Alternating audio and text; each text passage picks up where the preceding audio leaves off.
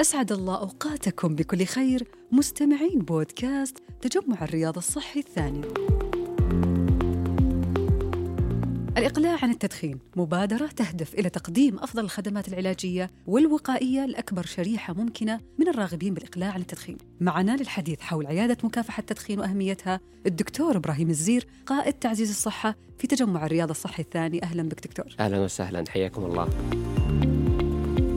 مكافحة التدخين. بدأت بمبادرة ما الذي جعلها اليوم تتطور لعيادة؟ بسم الله الرحمن الرحيم. آه نعم صحيح. في البداية هي مبادرة تهدف إلى تسهيل الوصول للخدمات العلاجية. طبعا آه تم دمج العيادات مع الخدمات الصحية الأخرى المقدمة في المراكز الصحية والمستشفيات وذلك لضمان تقديم خدمة موحدة لكل مراجع بجودة عالية وتقديم أفضل الخدمات الوقائية والعلاجية لأكبر شريحة ممكنة من الراغبين بالإقلاع عن التدخين بكوادر مؤهلة ومدربة وفق الدليل السعودي لخدمات الإقلاع. ما هي أبرز الخدمات اللي تركز على تقديمها العيادة اليوم؟ طبعا في العيادة آه، يتم تقديم التثقيف الصحي وتقديم الخدمات الوقائية أيضا مساعدة الراغبين في الإقلاع عن التدخين بتقديم الخدمات العلاجية سواء كان علاج سلوكي أو علاج دوائي. أيضا نهدف إلى تأهيل أطباء وكادر صحي على برنامج الإقلاع عن التدخين وفقا للدليل السعودي لخدمات الإقلاع. اليوم من يجد في نفسه العزيمة والرغبة بالإقلاع عن التدخين كيف يقدر يصل للعيادة؟ الوصول سهل جدا. من خلال نظام موعد يستطيع المريض الحجز مباشرة على العيادة وبإمكانه التأكد من أماكن تواجد العيادة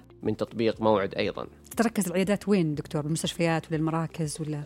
مبدئيا الآن العيادات موجودة في المراكز الصحية مستقبلا أيضا بنفتح في المستشفيات. وش نوع الدعم اللي يتم تقديمه لمن يرغب في الإقلاع؟ طبعا العيادة تقدم الخدمات الوقائية والعلاجية. الخدمات العلاجية سواء كان علاج دوائي أو علاج سلوكي. أيضا نقوم بمتابعة المريض بشكل دوري لضمان الاستمرارية ومنع الانتكاس. ذكرت دكتور إبراهيم علاج دوائي وسلوكي. إذا ممكن تذكر لنا أمثلة عليها؟ آه، طبعا هذا من صميم شغل العيادة. طبيب مدرب على تقديم العلاج سواء السلوكي العلاج الدوائي. فدائما في العيادة آه، نقول اسأل نفسك لماذا تريد الإقلاع. دائما نحاول إيجاد المساعدة ك بدائل النيكوتين. فموجود متوفر عندنا اللي هي اللزقات وموجود عندنا القم. فلا تتجاوز الإقلاع عن التدخين وحدك. حاول تجنيد دعم من المحيط القريب سواء الأصدقاء العائلة. تقليل الإجهاد لأن التدخين أحيانا مرتبط بالإجهاد سواء النفسي أو البدني. فتقليل الإجهاد ممكن يقلل التدخين. دائما نقول كسر العادات القائمة. مثلا بعض الناس بعد الأكل بعض الناس مع القهوة مع الشاهي. فكسر العادات القائمة.